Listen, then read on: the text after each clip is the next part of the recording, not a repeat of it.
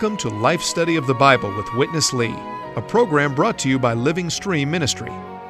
Witness Lee, a servant of the Lord for over seven decades on five continents, culminated his ministry with a 21 year, book by book exposition of the entire Bible, which he called a life study.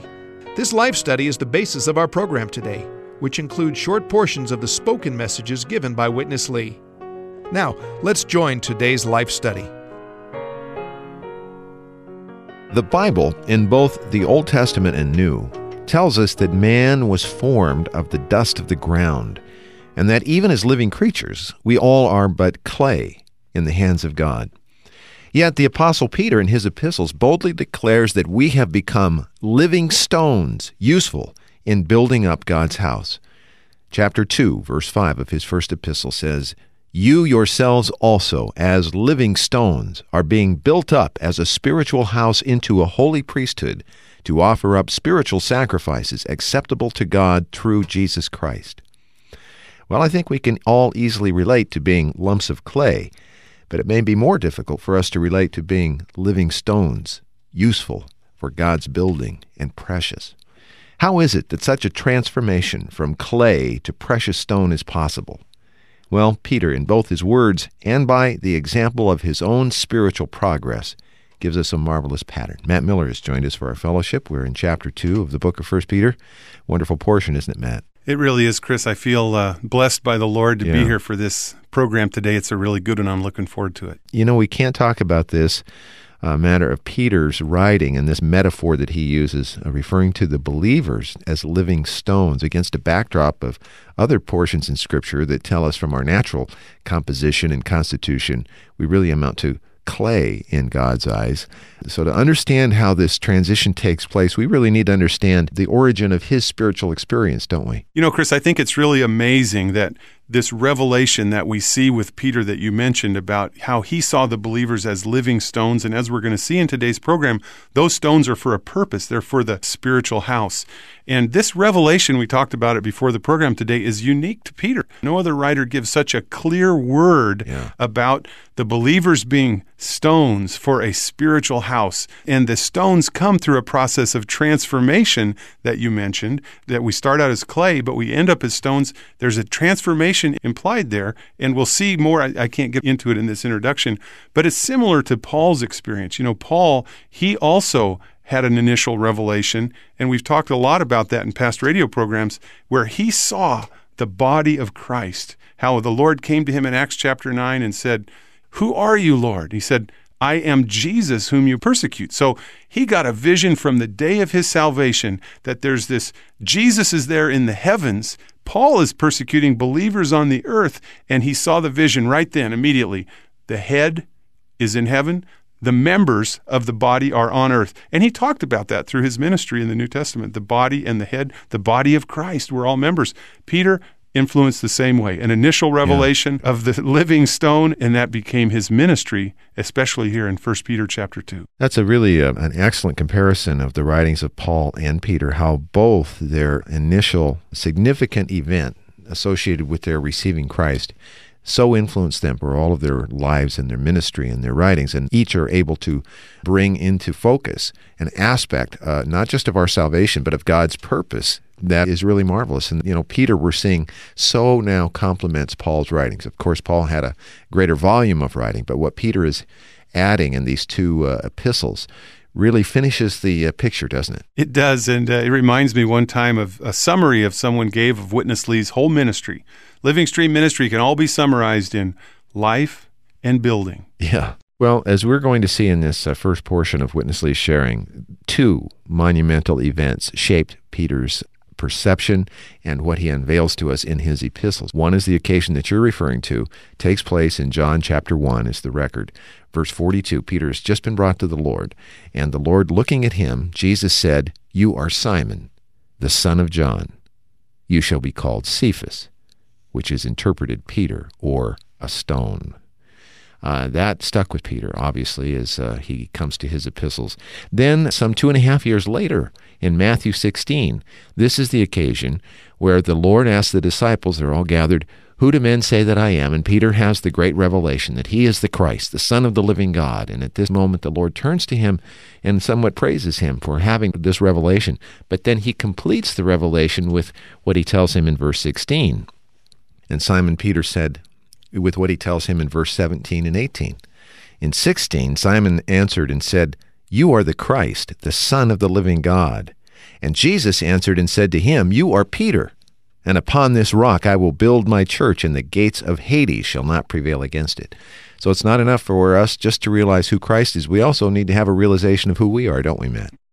You are Peter, which means you are a stone, and upon this rock I will build my church. That rock is really not Peter, as some falsely interpret. It's the revelation that Peter had, which is really the revelation of Christ as the Son of the living God. Upon that revelation of Christ, he will build the church. So Peter realizes that Christ is the rock that the church is built on, and the Lord points to him and says, You are Peter, a stone.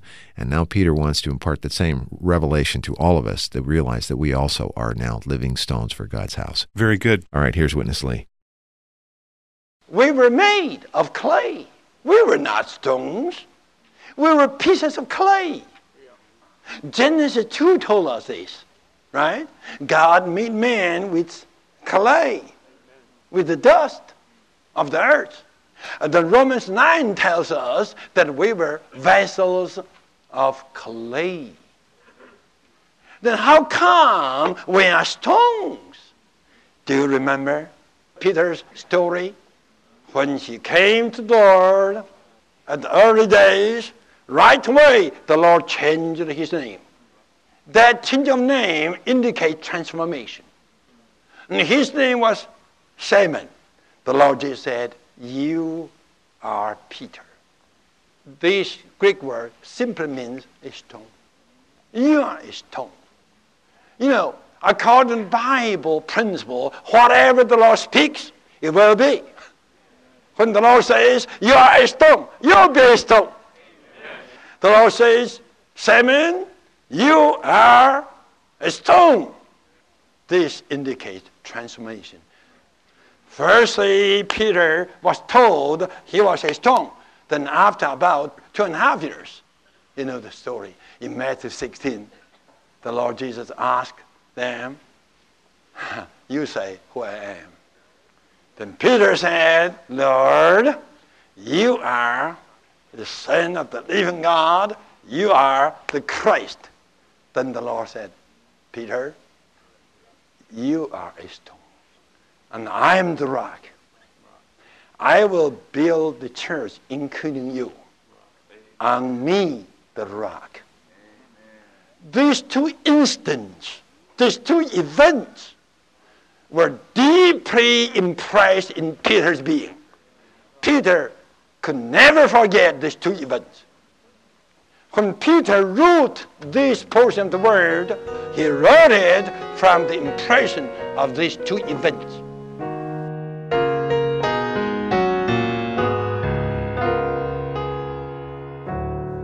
Matt, let's consider these two major events, significant events that really had to be major anchor points in Peter's life. Uh, he had a lot of ups and downs, didn't he? But it seems as the Lord had these two uh, significant opportunities that he could always bring him back to that eventually became, as we've been talking, shaping influences in his ministry. Well, you can see, Chris, Peter didn't write nearly as many chapters in the New Testament as the Apostle Paul did, but obviously this was a major part of Peter's writings. I mean, this is what he's talking about here in chapter 2.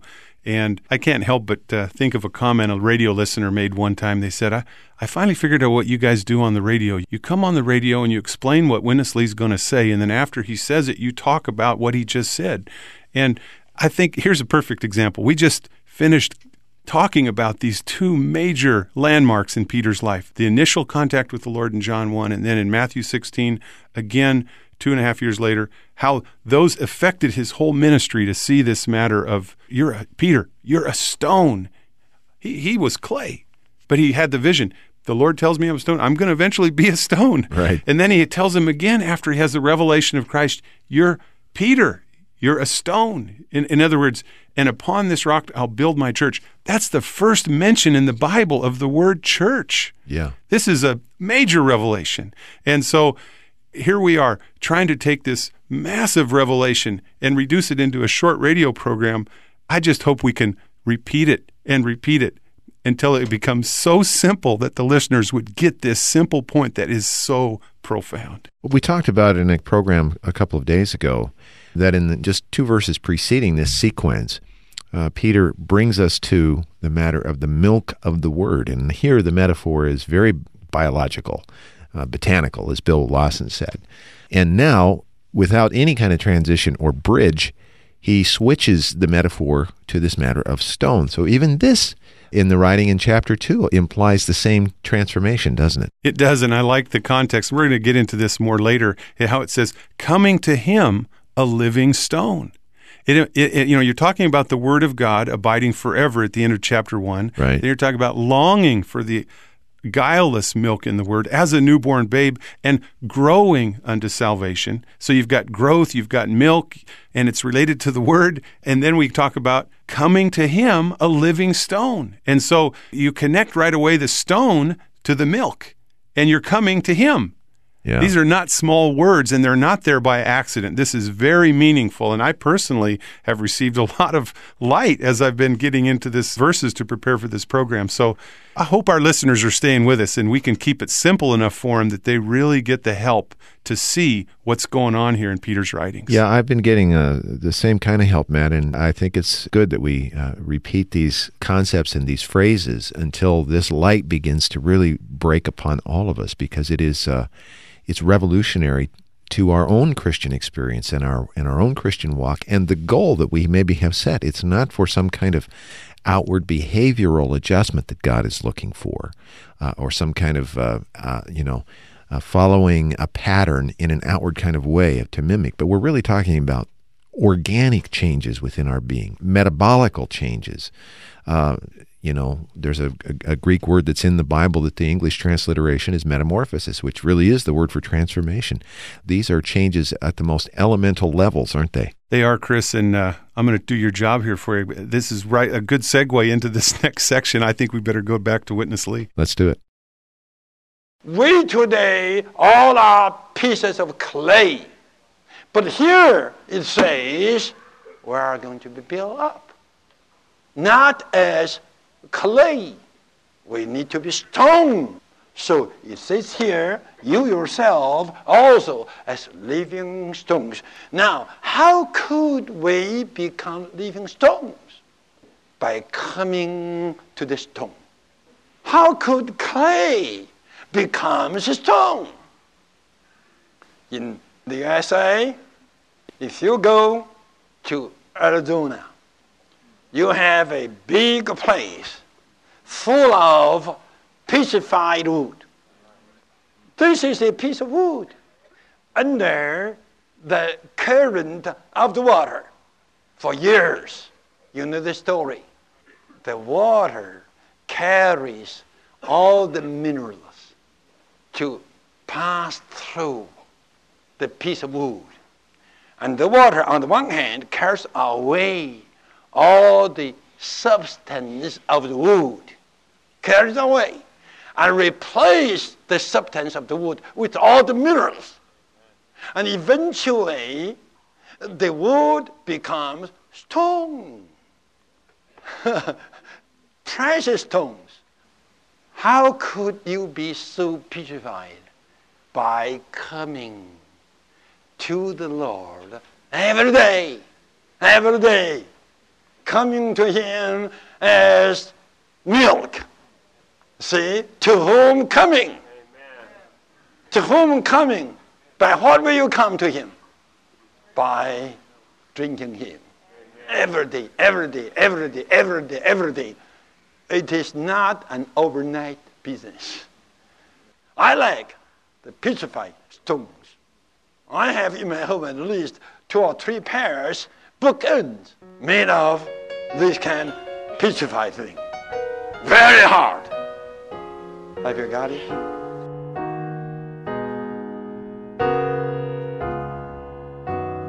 Well, he asks, have you got it, Matt? Chris, I, I, would like to ask the listeners the same question. Uh, I think I've got it, and I hope we can bring the listeners into it. This matter of petrified wood is a perfect example because you're taking something wooden, which you know we see from First Corinthians chapter three. That's not going to pass the test of the fire. Right. You know, Paul used the analogy there. Fire will test every man's work, whether it's wood, hay, and stubble, or whether it's gold, silver, and precious stones. So you have some things that are precious that will go through the fire. Well, petrified wood will make it through the fire, Right. but wood won't. So what's the difference? Well, it's the process of the minerals passing through the wood over long periods of time. And what a picture in First Peter chapter two, comparing it to the milk of the word. When we come to him and the word, we come to the word and the word is going through us day after day. We may think not that much about it. It may not be a big deal to us. Oh, I, I read the Bible for 15 minutes in the morning. I, I don't even remember what I read. Well, you might not remember, but you know what? Some milk got stuck into your being that's going to make you petrified, to make you become a stone for God's building. Wow. This is a miracle of transformation to transform us, to change us.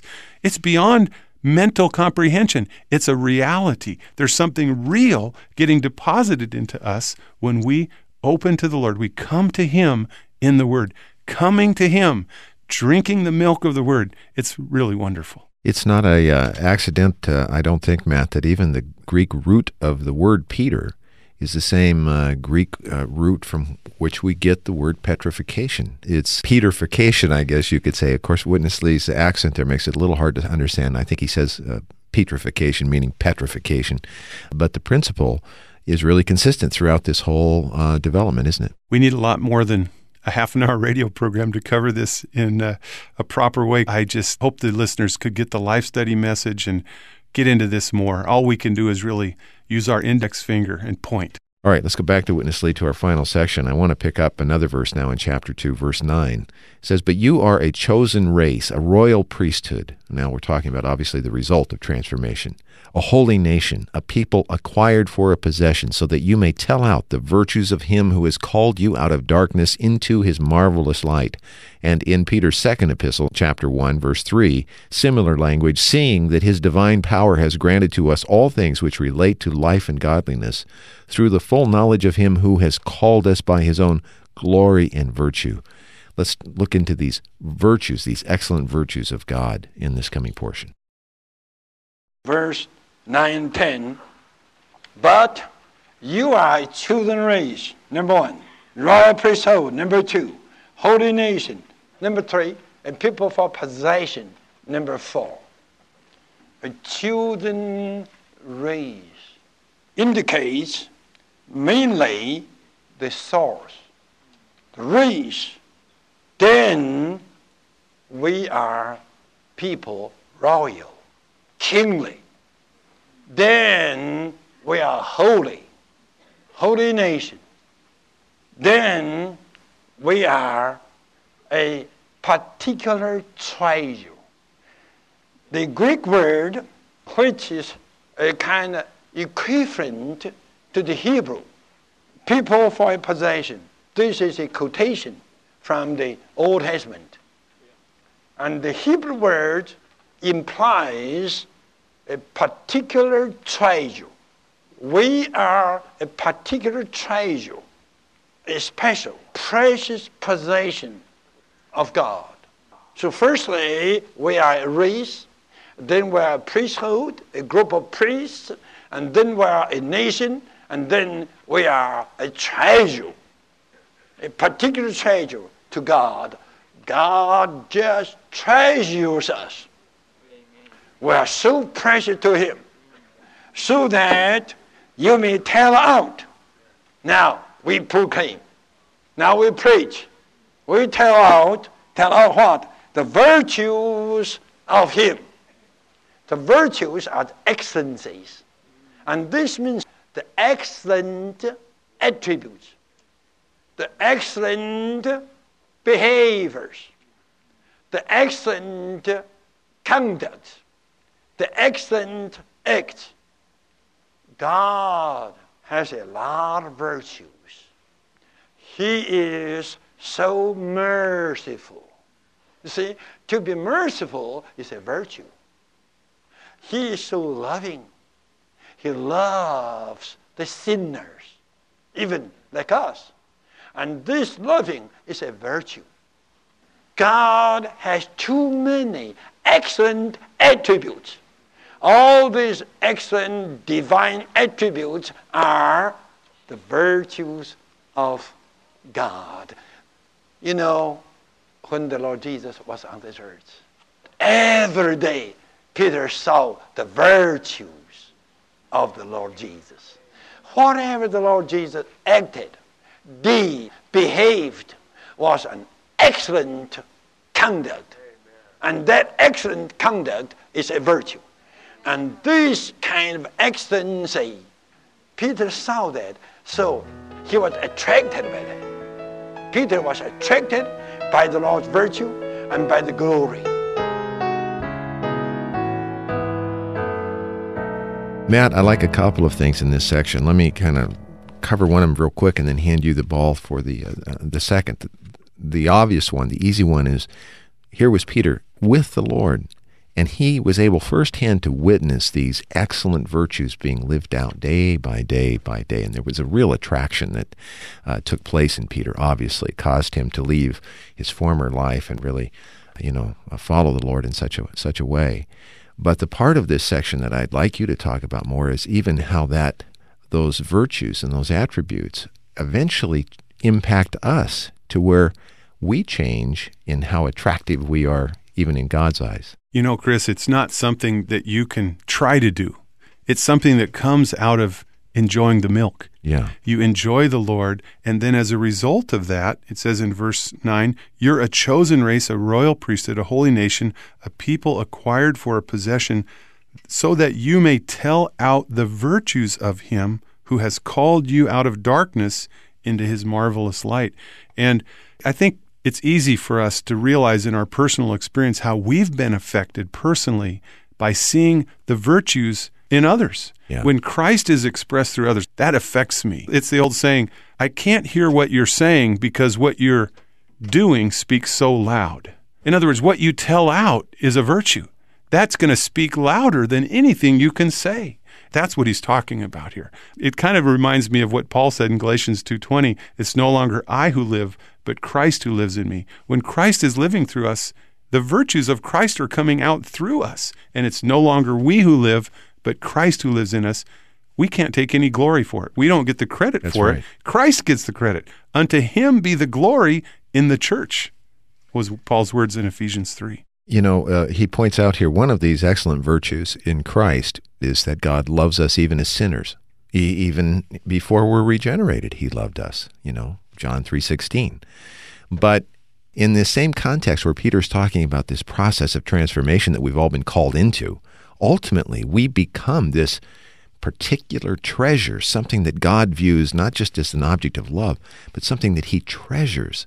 This really implies that his excellent virtues begin to get inwrought into us. That's, I think, what you're saying, isn't it? Exactly. It's a masterpiece. One brother shared one time that it's a miracle how God can create this masterpiece out of damaged merchandise. That's right. We're all damaged. We all are failures. We're all miserable. We need the mercy of the Lord to the uttermost, and yet the Lord would pick us to create a masterpiece out of us to tell out His virtues. And He can only do this when we come to Him and long for the guileless milk of the Word. Boy, as you said, Matt, so uh, appropriately, it really leaves glory and the credit all in God's realm. He let Satan do all he could, and then he comes in with the residue, really, and produces this incredible masterpiece. Well, we're out of time, Matt, but I've enjoyed our, uh, our time together. You're off for a couple of weeks and a trip to uh, Asia. Join us as soon as you're back, I hope. Thanks, Chris. And we hope that you'll join us each day, but uh, we would recommend as you're following along that you contact us and get the printed life study messages that go with these programs. Uh, then you can follow along, get into the material in more detail. And as Matt pointed out, the, the short amount of time we have each day to cover these major points is really not adequate, but these life study messages in, in their printed form are really marvelous resources. If you'd like to find out about how to receive it, call us toll free 1 888 Life Study. 888 543 3788. And join us tomorrow as we continue on our life study of 1 Peter. For Matt Miller, I'm Chris Wilde. Thanks very much for listening today. ourselves to thee. Receive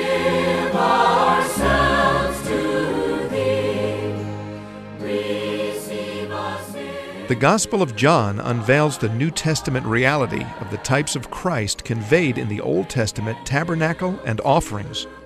The reality of the five main offerings in Leviticus serve as the examples in the first 12 chapters of John, and in chapters 13 through 17, the Gospel of John unveils the New Testament reality of the type of the tabernacle. The fulfillment of the tabernacle and the offerings in the writings of John is now available. Get your copy today by calling 1 800 549 5164.